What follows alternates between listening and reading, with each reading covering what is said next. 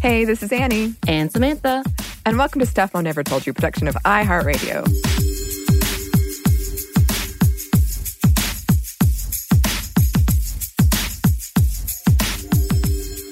And it's time today for another female first, which means we are joined by our good friend and coworker, Eves. Yay! Hey, y'all. Hi. how, how are you? We haven't seen you in a while. We're in our virtual studios and you have moved, right? I have moved. Um, it's been a wild ride. So, you know, if I sound any different, that's why I am in a new room. I have a new recording set up here. But um, I'm lucky to have moved. I can't complain that I'm in a place where I can stay and I can sleep and I have shelter over my head. So all is well in that regard. Of, of course, there's a lot more going on in the world. and I'm also involved in that world. But this small container of a new home feels pretty nice. oh, nice. I like it. I there's sort of a running joke during pandemic times when people are interviewed um, or on these kinds of things, they always have books behind them because it's, you know, showing off that you're smart or it's just, it looks nice. And you have books yeah, behind you. I so do. do I. But yours look much more uh, clean than mine do for someone who has just moved. And I have been here right. for several years. And my well, place looks like it's going to topple at any minute don't give me too much credit because the only thing you see is the books, and the books are one of the first things that I organized because it was so easy to just say, okay, here's a box of books, mm-hmm. put it on the shelf. So, like, that's in order and mm-hmm. it looks nice, but you know, that's order among chaos. it is really satisfying to get your books out and like putting it all in order how you want to do it, whether it's yeah. like aesthetically or alphabetically. And then yeah. you're like, oh look, I I've got books. yeah. So pr- promise you, it's not about me looking smart, smarter or smarter. oh yeah, am. sure, Eve. Just to put that out there, my ego has nothing to do with the books behind me. sure, sure. It is a very nice frame. Uh, I used to do a lot of videos, so I appreciate there's books oh. on one side, oh, wow. kind of offset, and then oh. you got your oh. microphone. Mm-hmm. Thank so, you. Yeah. I didn't yeah. expect a composition compliment, but I am always it. always ready with that. You know what, Samantha? you look good too. You've got a blur. She's got the Skype blur going I'm on. I'm just a blur. I don't, I don't actually want you to see what's behind me because there's nothing about behind me other than maybe some concerns about like how are you living right now, Samantha? What is wrong with you? So I just blur it all out, and all you can see is color. Hopefully, I stand out in that brightness that might say something about your uh, how you deal with emotions. That's very yes. I just want to blur it out. I'm not trying to get too in depth. I was just I was telling. Say, you're getting pretty deep right now. I know. I know. Well, uh, it, it, was my job for a while. Um, I know listeners know I'm very annoying when it comes to like fonts and um, transitions and movies, composition. So I got to let it out sometimes. I love it. I feel you. Mm-hmm. I like I'm not mad at it. Mm-hmm. mm-hmm. um, and it kind of books is a good segue into the person we're talking about today, actually. So, can you tell us who did you bring? Yes, true. Books is a good segue. Today, we'll be talking about Mary Seacole, who has a very, very interesting history and biography. So, I brought her to the table today because her autobiography has been considered the first one that was written by a Black woman in Britain. But there is a huge asterisk on that. I'll go ahead and say the name of that autobiography, which is The Wonderful Adventures of Mrs. Seacole in Many Lands, which is a great, like a great title. Um, as a person who's an aspiring adventurer and like just loves the idea of travel, and there's so much culture and history and just social implications that are wrapped up in travel based on like who had access to actually be able to travel um, was super interested in, you know, the the outward appearance of like who she was. Um, but yeah, like I said, there's a huge asterisk on this one because of the controversy that surrounds the truth of her autobiography and what actually happened in her story. Um, so there's a lot we'll get into in that respect. Um, and I think that ties in well to the thing that we usually say in these conversations, right. which is the disclaimer around what a first is, what a first means. And in Mary Seacole's case, a lot of people wouldn't even say that it's a first um, because of her history and her ancestry, you know, depending on what side you talk to in this debate. Um, but yeah, I don't want to get too ahead of myself. But I'll just say that I just think it's a great opportunity to talk about what a first actually means, you know, what it means to have sorts of debates like this when it comes to the historical record and biographies. Yeah, I don't want to go. I won't go too too deep into that yet. I think I need to actually get into her story first. Right. I love the title. I think that's the Yeah. first thing. I was like, oh my gosh, this seems seems so fantastical. But yes, Yeah. that's when you were reading more about it. I was like, oh, that's a lot of Right. intensity in that. Yeah. Yeah. I was um I've been reading it on and off the book since you suggested it Eves and um I love like not even the chapter titles but at least from the source I was reading it um had like sub chapter titles of Mhm. what happens in the book and they're excellent and you know I don't know how much of it's true or not but everything I was like this woman did so much Right.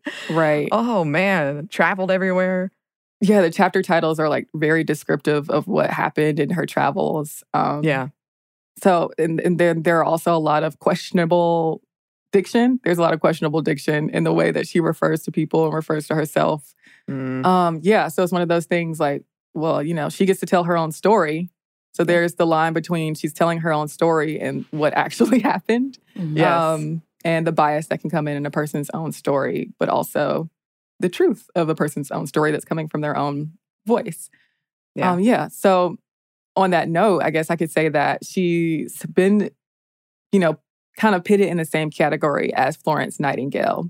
And throughout the book, this debate that, you know, that has come up in terms of her biography is that she never called herself Black. So going back to what I said, she's considered to have written the first autobiography by a Black woman. Well, she never called herself Black. She called herself Creole and she had a mixed race ancestry.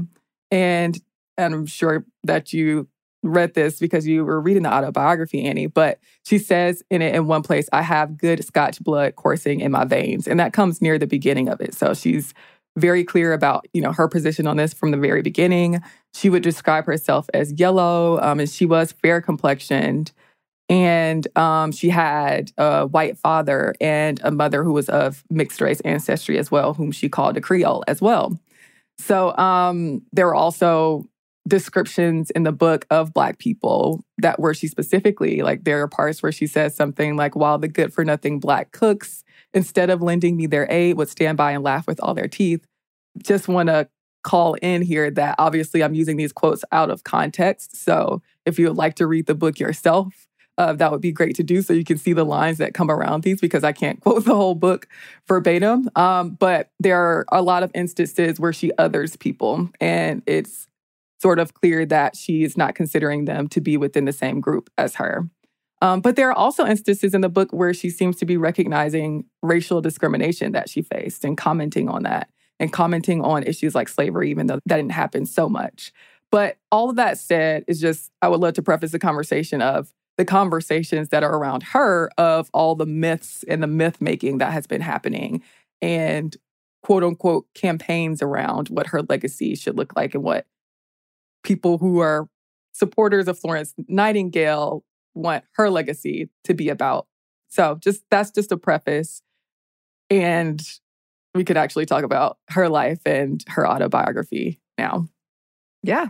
Yeah. And that's a, a great preface. And um, I know we'll get to this probably at the end, but there has been sort of a very recent um, campaign, as you say, or just sort of recognizing of Mary Seacole. Mhm. And a lot of conversations around that are happening right now. So, Yeah. And always, there are always conversations about, okay, what were the missing or unidentified or ones that are legacies that were pushed to the bottom because of a person's race, because of Mary Seacole's situation was a black woman, which is a conversation that's going around. Well, was her history suppressed or hidden because she was a black woman working within this imperialist space that was Britain? And bringing her history back up in order to recognize that. And on the other hand, people discrediting her, saying that, you know, she was three quarters white. I'll just start by saying that she was born in Kingston, Jamaica in 1805. So um, her mother lived there. Um, her father was white. He was from Scotland. There's a little bit of discrepancy over what his profession actually or his occupation actually was. It's been said that he was an officer in the British Army, but there are conversations around who he actually was, but he was white. Um, and then there was her mother, who was, like I said earlier, of mixed race ancestry. Um, and Mary called her mother Creole, like her. She supposedly learned her nursing and all her business skills from her mother, who ran a boarding house in Jamaica, which was called Blundell Hall. And so yellow fever was like a common disease in the Caribbean at the time. And her mother probably learned the herbal practices that she practiced with on people and she used on people from enslaved women who in turn learned from their ancestors. So there was that passing down of herbal medicinal knowledge.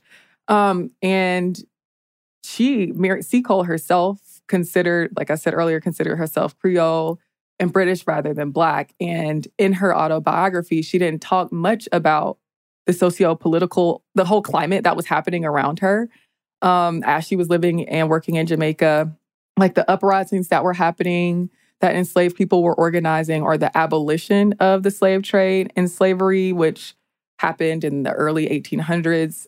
But she was aware of the situation with slavery in the US and um, mentioned the people who were escaping it and commending them.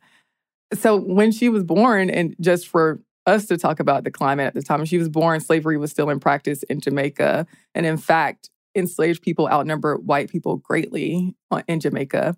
There were some free Black people, and then there were Creoles on the island as well, people of mixed race ancestry. And Mary herself was born free, and she had this pride to be a British subject. And she was committed to the idea of empire. She really wanted to go to London when she was a child, and she did end up doing that for the first time somewhere early in her life. And she's pretty, she's pretty, uh, uh, what is it? Nebulous is the word. She's pretty vague about the details of her early life in her autobiography. She kind of breezes through those points. Like I'm trying to remember what she said in her autobiography. It was something like, "We don't need to mention my age." Like she she kind of didn't want her age to come up when she was talking about when oh, she went to London. yeah, was, she even says something like. Uh, give me a widow, give me that right to not tell you my age. Right. Yeah, it was very, uh, very, yeah, it was, she didn't want it to be said, but um, it was in her earlier years when she went to London. She ended up going there for some time and then she left um, oh, but I will mention that there was a part where she says she was teased or made fun of because of com- her complexion, along with a companion who was there with her, who she said was a little bit darker than her. Specifically, she said, I am only a little brown, a few shades duskier than the brunettes whom you all admire so much. But my companion was very dark and a fair, if I can apply the term to her, subject for their rude wit. So um, she talks about that experience um, when she went to London. A year later, she went back to London um, and then she brought back with her a bunch of West Indian spices and homemade jams. And she stayed there for a few years this time. So she spent a lot of her earlier years traveling in the Caribbean and Central America, which, as I said earlier, it means that she had access to be able to travel to all those different places. Um, and she ran taverns and she ran boarding houses and along the way learned about medicine. Um, and she leaves out a lot of detail in the autobiography, especially of those first years. She details more of her later years in the autobiography, but there, even with the details that are there, are often dubious um, and have been called into question after it was after the autobiography was published. So the detailed chronology of her life and exactly how she made a living at this time and this time and all the business ventures that she was in and what she actually sold and what she actually did um, has been called into question. But in her travels, she did sell food goods and she did help her mother and ran boarding houses and worked with her brother. And there's a lot of business ventures and and back and forth on the things that she sold that she was clearly involved in. Yeah. So yeah. I was trying to do a timeline before this and I just got so confused and gave up and essentially came to the conclusion she traveled a lot. Yeah. And did a lot of things. yeah. Yeah. That's basically like, uh, yeah, I think putting together like a first it was this, and then she went to this place, and then she went to this place is uh would be very hard to do um based on like because there are a lot of things that she said in her own autobiography then things that other people said about her quotes about her from military personnel and then the historians who have done work on her and um yeah it's but she definitely did travel a lot and she was in central america she was in england and she she traveled and during her travels she did tend to people and did sell provisions. So she did also marry edwin seacole in 1836 he died not long after he died in 1844 and around the same time like during these years she had some things happen to her like her mother also died. Her home and a boarding house caught on fire. Um, and she was able to bring back up the boarding house Blundell Hall and was up and running with success within a few years. But here's, you know, she's still traveling during this time. So in 1850, she joined her brother in present day Panama. And Panama at the time saw a lot of travelers who were on their way to the California gold rush. And she went there at the time. Before leaving, she had, she talks about in the book how she had all this clothing and foods made and all of these jams and all the sausages. I don't know. I feel like I'm making up sausages. I can't remember all the foods she said she had, but she had a bunch of foods and was preparing things. In Panama, she sold supplies to travelers and she ran a boarding house there where she served as a doctress, and that's what she called herself. She didn't call herself a nurse.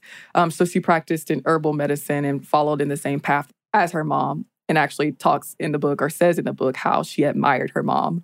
Can't remember the specific language that she used, but she looked up to her mom and says that she wanted to follow in her path, and that was important to her. Yeah. Yeah. Um, I think I, when I was putting together her story, and you know, you start with her mom was a respected, had this boarding house, was respected. I don't know that she would use the word doctress, but uh, did Yeah. medicine, practiced medicine, and she, um, Mary Seacole, kind of followed in those same steps. She did those same things. Yeah, she did. And she got a reputation for helping people um, who got in cholera. She says in the book, she talks about a few of her medicinal recipes, not too many of them, but she talks about giving them water in which cinnamon had been boiled. Um, she talks about she used mercury and mustard poultices and plasters, but there's not a whole bunch that's known about the exact recipes that she used for her remedies. Um, and she also treated people who were hurt in fights. And while she was in Panama, she opened a place called the British Hotel, which actually served as a restaurant. And she also, around this time, when she was in Central America, ran a women only hotel. I just want to put in here because I found it really interesting. Um, on the other podcast I do, Savor, we just did an episode on Yeah. cinnamon. It was a classic, and mustard, and those both have been used medicinally historically. So I Oh. personally found that very interesting. Nice, yeah. Um, uh, there is a whole conversation about the the practices and the medicines that she actually used on people, and her being discredited because of the practices that she used on people, and she didn't have any formal nursing training, um, and things like that that we'll get into later. But um, there are a few more um, things that she used that are listed in the book as well um, that you could look up. Yeah, so it's super interesting. Mustard oil, mustard, the essential oil in the mustard being the thing that's helping. And yeah, I imagine you you know way more about that than I do, Annie, since you just uh, yeah, it was it was it. really interesting because it's not one of those things. Mustard is not something that comes to the forefront of my mind, and I've been doing a food show for a while, and almost everything was used medicinally.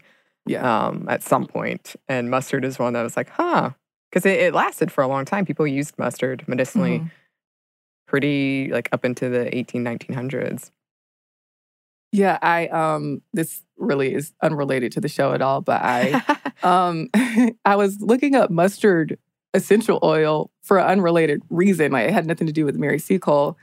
Um, just because I was trying to figure out I wanted to make an inhaler that like has properties like wasabi does oh, yeah. for like the sinus clearing. And Mm. um figured that like mustard may be helpful and then realizing that it was like uh, toxic in some ways. But anyway, that's like a whole aside. Um, but yeah, really interesting. Um, so yeah, anyway, back to the story.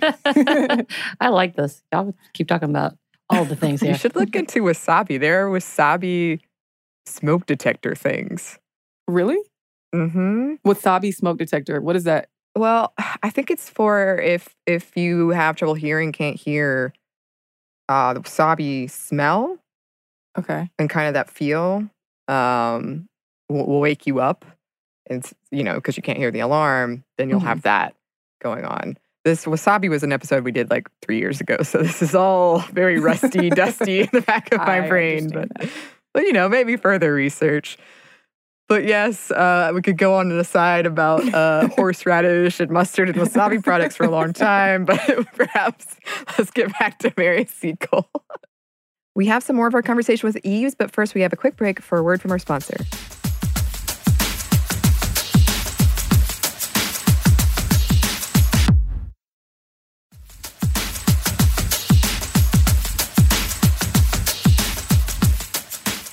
Thank you, sponsor.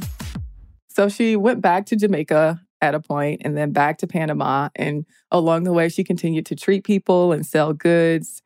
Um, but when she learned about Britain's involvement in the Crimean War, which took place from 1853 to 1856, she decided to volunteer her services. So, as the story goes, she wanted to be among the pride and pomp of war. I think she said something like along those lines in her autobiography.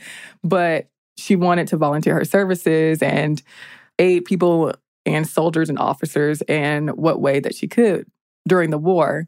But it's also been said that her motives were more to make money as a businesswoman rather than to aid sick and injured soldiers. So she was what was called a sutler or a person who sold provisions to officers in the military. And so she would sell food and alcohol to officers. And that's, you know, also part of her story and has been debated um, her true motives for going over and joining the war effort. But as she recounted in her autobiography, she brought letters of reference from British officers in Kingston, and people kept turning her down along the way when she was asking to volunteer her services. Um, there was Elizabeth Herbert, who was recruiting nurses on behalf of her husband, who was the Secretary at War, who supposedly said that all the nursing positions had been filled. So she went to Turkey anyway and apparently tried to join nurses, but was again turned down. And so there are other stories or elements of the story in which she said that she was turned down from a position because they would say the position was filled. And the question was whether it was about her race or not. Um, but in her autobiography, there is a part in there where she questions whether her skin color had something to do with why she kept being turned away and said, Was it possible that American prejudices against color had some root here? Did these ladies shrink from accepting my aid because my blood flowed beneath a somewhat duskier skin than theirs? Also, the word duskier, that's the second time that I've said that in the quotes from her. I know. And it's definitely an interesting choice for darker, duskier. It's definitely Mhm. one of those old, those old things. But um, yeah, that's just an aside. So she she did decide to head to um, Balaclava in the Crimea herself, um, and she intended to start the British Hotel. There was these uh, cards or flyers about it, and she wanted it to serve as a mess table and comfortable quarters for sick and convalescent officers. So it's said that because she was funding it with her own money, she could only treat people who could pay her. Um, but it's also, you know, the conversation around that as well as that it was first and foremost a business that really operated as a restaurant and a store for officers who at the time had much more money than soldiers. It could actually pay for all the things that she was offering for purchase. So she did. She did provide supplies and food to officers and also spectators who came to see battles. What? yeah. What? Yeah. Wow. I guess. Wow. Mhm. All right. You know, before Netflix. Uh interesting. Yeah. It was a thing. And she's been described also as making tea for wounded soldiers and tending to their wounds. And she provided catering for events. So she talks about how during her work, she ran into British military personnel whom she had already known from her time in Jamaica. And many people referred to her as Mother Seacole and viewed her favorably. So when the war ended, she went back to England with little money um, and not in the greatest health. And she talks about how other people returned to England with more money, but she she wasn't set up that way, um, and she had to declare bankruptcy when she went back to England. And there are um, there's information in the press um, a little bit in articles about the bankruptcy proceedings, um, which were possibly because of a venture with a business partner named Thomas Day that went bad. And this is just one of those things like it's not, we're not going to be able to fit everything in, but Thomas Day um, was one of her business partners, was a white man, and a bunch of rumors swirling around this Thomas Day guy, but um, them getting to business ventures together that didn't go so hot, um, him potentially doing things that messed up their business ventures and messed up her money, um, potentially having a daughter with her. These are all rumors that swirled around Thomas Day. Wow. Yeah. So it's a lot, a lot of stuff like that in in her story, but there were creditors who were looking for Mary Seacole for payment and yeah, there are articles about her her going through bankruptcy. But there is also this whole super interesting element of fundraising that happened around Mary Seacole. Um, because when word got out of her financial troubles, a fund was set up for her, um, though she apparently didn't get much money out of it. A bunch of fundraisers for her continued to pop up, and this included later in her life. Um, there was a benefit held in her honor that supposedly had tens of thousands of people show up and pay like a certain amount to get in. Um, so there are a bunch of these efforts that happened around raising money for Mary Seacole and kind of um, people who were attesting to her reputation and other people who didn't want to donate to money to her necessarily. Um, but that was a large part of her her later life, and she was able to make money from some of those fundraising efforts yeah, I was reading about those, and and um, as you say, a lot of the information around this is sort of uh, I don't know how true that is, but one of the things I was reading said there was like a four day fundraiser for her. Yeah, and like thousands attended, and thousands of dollars was raised. I'm like, wow. Yeah, yeah, interesting. Uh huh. There's a lot of um, praise that happens in her around other people who were speaking of her saying she was, you know, the, the motherly Seacole figure. Um, she took care of me. I loved for her to be around. And that's been called into question as well. You know, there was a lot of that around surrounding her and also in these fundraisers were pretty like they happened from time to time, happened occasionally. But this is around this time too, after she went back, when her autobiography was published which was it was published in 1857. Um, and it was dedicated to Major General Lord Rokeby, who was a commander of the 1st Division in Crimea. It also contained an intro by Times correspondent William Howard Russell. He has one of those praising quotes, um, and we'll get to that later. Um, but he's also supposedly wrote praising quotes about her as well. And in the book, she details her travels and her experiences in the Crimean War. She talks a little bit about the first half of her life, um, but then she spends more time on her years in Panama, even more time on her life in Crimea. And in the end, she talks about going back to England. So she did get some recognition and money from the autobiography, and it got some good reviews. Yeah, so that's the quick and dirty version of all of the travels that Mary Seacole went through and the things that she said she did when it came to healing people. Um, she spent her later years in Jamaica and England um, and apparently aligned herself with a lot of people in the royal circle and upper circles. And, you know, she even was able to get property through her fundraising efforts later in life. And she died in May of 1881. Um, and she was buried in St. Mary's Roman Catholic Cemetery in Kensal Green in London. So that's the short of uh, her actual biography. But there, then there's all the controversy around what happened, the bringing back of her legacy, or t- talking about her legacy again, um, how she's kind of reemerged in these times, and her inclusion in curriculums.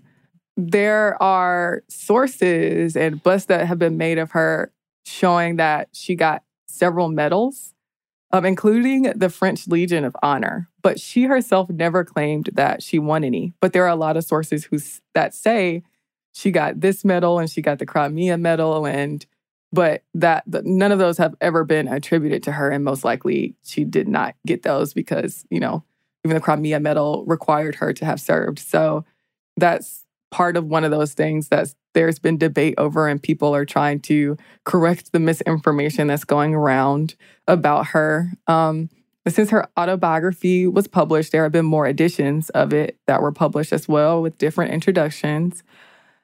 So, as you said, Annie, earlier, there are a lot more people who have raised her legacy to the forefront.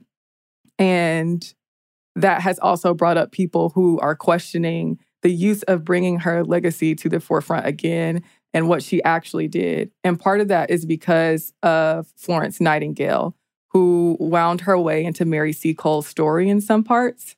So there are stories about how Nightingale didn't approve of the alcohol that she sold to soldiers or officers, um, that she wasn't supposed to do that, that it was improper, and her being turned down by Nightingale because she was Black.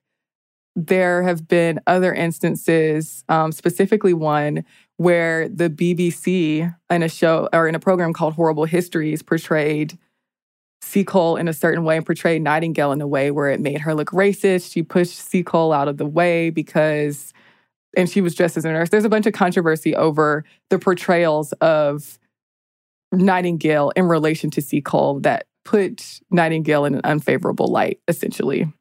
So there, are all the critics of Seacole and the supporters of Nightingale have said that Seacole's role in the Crimean War has been really overhyped. So they've claimed that like her treatments weren't as effective as they've been portrayed. She didn't really actually save a bunch of lives, but that her care was comforting to people who were sick and or who were hurt. But her actual use and benefit, or if you want to put in those terms of production, but you know, her actual what she did for people was hyped up to discredit Florence Nightingale, who doesn't look the best in Seacole's biographies. And it's been said that some of that misinformation has been circulated so that she can replace Nightingale as, quote, the founder of modern profession of nursing.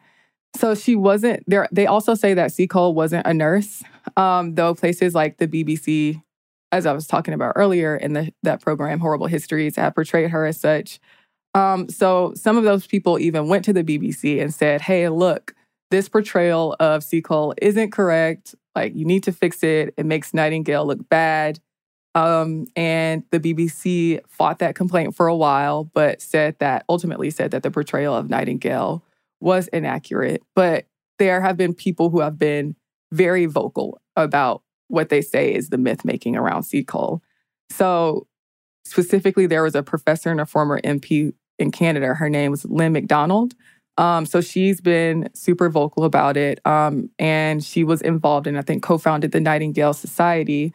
She has a bunch of videos on the issue, and she's one of the people who really puts forward the idea that, yeah, Seacole was really kind and generous, but she didn't save a bunch of lives. You know, she did things like tend to sports injuries. She said that she wasn't actually a battlefield nurse, as some people make her seem, um, and doesn't deserve to be treated as a pioneer in nursing. Um, so they kind of what they do is portray her as an opportunistic businesswoman, basically as that sutler character, instead of the nurse character, um, who has when we're looking at if we're going to look at her legacy in terms of that kind of characterization, um, but who happened to be good at comforting military personnel who needed it. So she was uh, they say yes, she could have been this mother Seacole figure who did help treat people, but kind of downplay the importance and the actual impact of the work that she did. Um, and say, well, you can't discredit Florence Nightingale's legacy and history to make Seacole look better in any way. That's kind of the angle that that they come from. So yeah, that's the whole whole part of the way that people look back at um, Seacole's legacy. Yeah. I find I find that fascinating. You've probably run into this more than I have, Eve, since you're more into like history worlds than I am, but um, just how many times in history we've pitted female historical figures against each other instead of kind of just looking at this story and this story. What did this person do? What did this person do? Instead, it's like, well, who is the mother of modern like nursing or whatever it is? Which you should definitely examine those relationships. But I just find it um, sort of telling that that happens a lot with um, women in history. Right.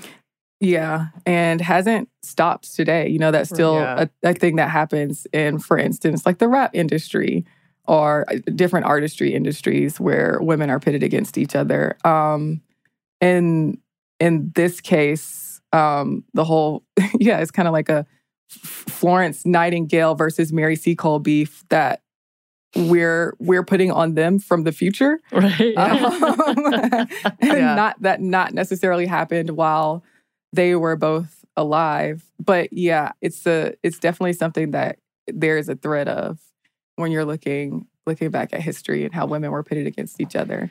Yeah. And I do think like as we as we always say about first and like um, how how many firsts were erased and all of the stuff that happened to lead up to a first and the erasure right. of um, women of color and black women specifically when it comes to white women. Like I think that's totally a conversation worth having always. It's just funny to me that it becomes like you can't take this away from Florence Nightingale. right. It And does have a bigger conversation in that it not only does it talk about the erasure of what one another did, which is kind of like why can't we just celebrate that both they did something and it approved and it was something to be credited for. But on top of that, like that conversation that we continue to have is about why is there such limited space that we have to have an argument about who's worth talking about instead of actually just bringing in the whole. It's like this is an amazing thing. Let's celebrate all of this. There's enough space for everyone. Why not? Right. I think that's a really great point you bring up, Samantha, just because in thinking about the arguments that people have against their people, these people are saying, you know, her, her, we should, they shouldn't necessarily include her in curriculum, is what I was trying to say earlier when I couldn't get the word right. But um, that they shouldn't necessarily include her in curriculum. And there was this fight over whether she should be taken out of curriculum because of the way that the supposed misinformation that has been going around about her. But I think it's a great point because the point's like, oh, well, she didn't necessarily save a bunch of lives. She just made people feel better. It's like, and there's nothing wrong with that. Right. Both and can be okay. Both and are valuable. And it kind of devalues it, it it makes the work that people do when it comes to healing, when it comes to treating people, um, it devalues some work over the next. Um, and in this specific case, values the work of a white woman over um, a woman with black ancestry. Um, and I think that um, it's just so many layers to the conversation around Mary Seacole because there's the element of race itself Mhm. with and I didn't even get to the other side of people. So I'll get I'll get to that right now before I even dig deeper into that side so I can explain that and make it clear because there was a, is another side. These people who I was mentioning earlier who are critics of the way that her legacy is being proposed, a lot of those people are protectors of Florence Nightingale's legacy, which should be said for sure. Um, but there are the people on the other hand who have said that her history has been erased and overshadowed by Nightingale's. Um, but then there are people who aren't even talking about Nightingale. They're just like, well, Seacole's legacy deserves to be talked about right now. Um, and the, there are people who do view her as a Black woman and say that her accomplishments should be viewed in that light. And they reject the view that Nightingale supporters put forth, saying that that downplays and discredits people who use herbal remedies Mhm. to help people and other traditional practices in healing. And that she did really have success in medicine and in minor surgery. Um, and that all the moves to remove her from curriculum and to strip away her blackness and claims that her accomplishments are exaggerated are just kind of strategies to remove her contributions from Britain and that historical record Mhm. and discredit all the things that she actually did do. Mhm. So, you know, they're calling into question, her critics are calling into question that anything she did ever was important Right. even if they say, oh, yeah, this happened, she definitely helped people, but does it really matter? Do we really need to talk about it? Right. Um, and so there are the issues of, well, there's her race, um, questions over percentages over her race of that she was three quarters white and only one uh, quote unquote quadroon, and that she really was very fair skinned um, and did have privilege. And then there's the issue of her not calling herself black at all. And then there's the issue, well, you know, we still need to recognize the things that she actually did when it came to treating people. Um, and even if it wasn't to the extent of saving thousands of lives, did she actually leave an impact on the people that were involved or that she treated? Right. Um, so yeah, I think it's just so many layers to it, um, which makes her history just so complicated. And as a very tangible and real example of that, there is a statue of her at St. Thomas's Hospital in London, which is affiliated with Nightingale, which Nightingale's folks took as kind of a slight to them. They're like, why is Seacole here? She didn't do anything. right. And on it, there's a quote that's attributed to the Times correspondent who I spoke of earlier, William Howard Russell. And the quote was I trust that England will not forget one who nursed her sick, who sought out her wounded to aid and succor them, and who performed the last offices for some of her illustrious dead. Mhm. So that's one of those praising quotes that comes from someone else in speaking about Seacole. Um, and that's on the statue. And there was a whole debate over why that statue should be there, whether it should be there, and that Seacole shouldn't be honored in that way at the hospital because of Nightingale's legacy that's wrapped up in the hospital. That sounds like a narrowed version of all lives matter. I mean, I know that's good, kind of a generalization, but just like, why are you? It's not one against another. It's that we're focusing on something that was significant at a time, whatever it may be, and that we gave credit to that not a lot of people know about, and that should be celebrated, and it's worth celebrating. It's not a, like a slight to anyone else. It's not to slap you in the face to be like, haha, see, we're not about you. And it's such a like Yeah. a weird like conversation, especially because Mary Seacole, maybe she wasn't as medically um, knowledgeable as Nightingale. I don't know. But what I hear as a social worker, I'm like, what we have discovered as of late, and I'm, I know I'm just stretching, is that if mental health is not taken care of, that physical health may not be taken Mm. care of either. There's much Mhm. medical procedures that can happen. And it sounds like Mary Seacole did kind of all of that. Like, not only did she try to bring the medical aspect, but she also gave the mental health, loving, nurturing aspect as well. That was a little bit more unheard of at that time of crisis. You know, and I'm like, why can't we credit her for that? Right. And oh, I love that point because it's something that people wouldn't necessarily have had the language for at the time. Yeah. like she wouldn't have been saying mental health in quotes, but Right. she would have been performing that. Here's the line. She says, I do not think that we hot blooded Creoles sorrow less for showing it so impetuously, but I do think that the sharp edge of our grief wears down sooner than theirs who preserve an outward demeanor of calmness and nurse their woes secretly in their hearts. And I'm like, oh my gosh, you're talking about Black anger. You're talking about perceptions of Black anger. And notwithstanding all of the, our Black women's anger specifically, um, and pain and Black women's pain and the way that we show it and the way that it's perceived and the way that it's treated.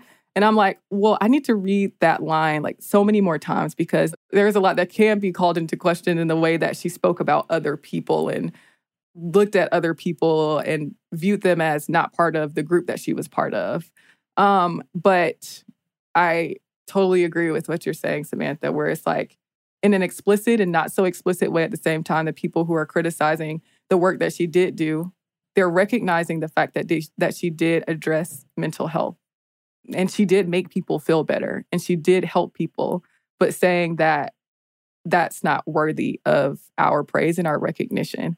So I think that in a way devalues I mean there's a lot that can be said about you know the the criticism itself, but the fact that they acknowledge that she did work and devalue it at the same time I think takes some credibility away from anything that may actually be credible that they're calling into question. Right. Agreed. Yeah. Agreed as well. we concur. we do have a little bit more for you listeners, but first we have one more quick break for a word from our sponsor.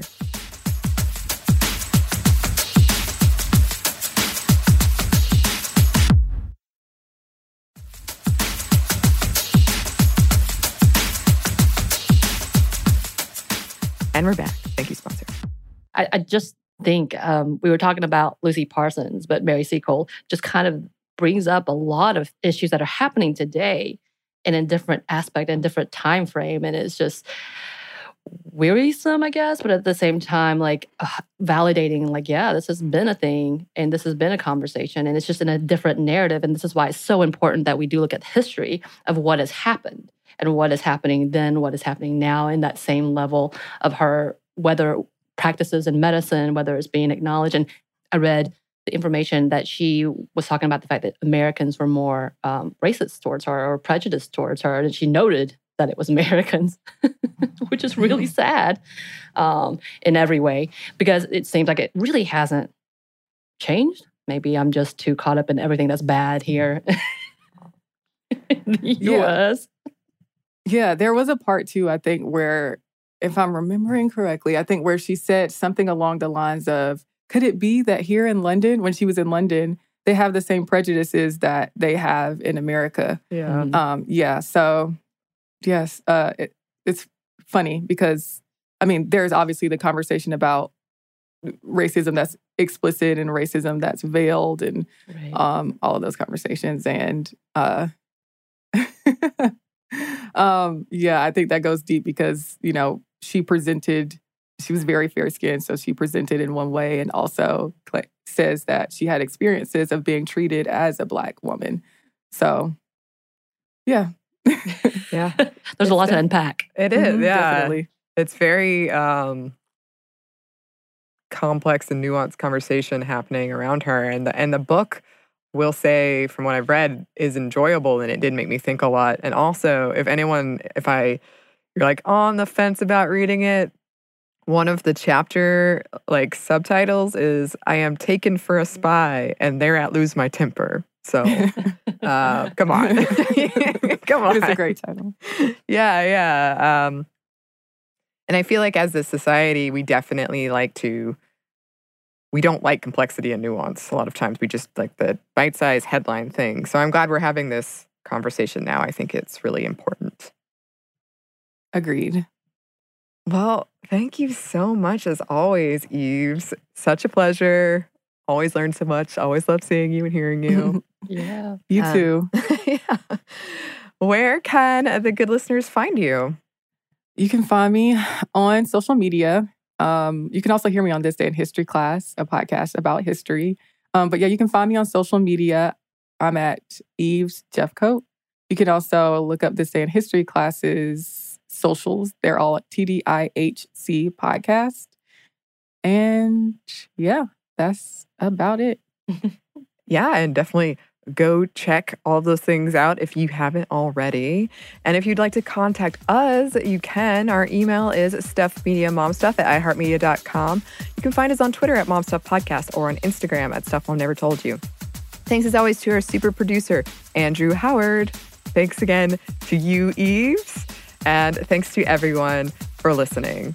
Stuff Mom Never Told You is a production of iHeartRadio. For more podcasts from iHeartRadio, visit the iHeartRadio app, Apple Podcasts, or wherever you listen to your favorite shows.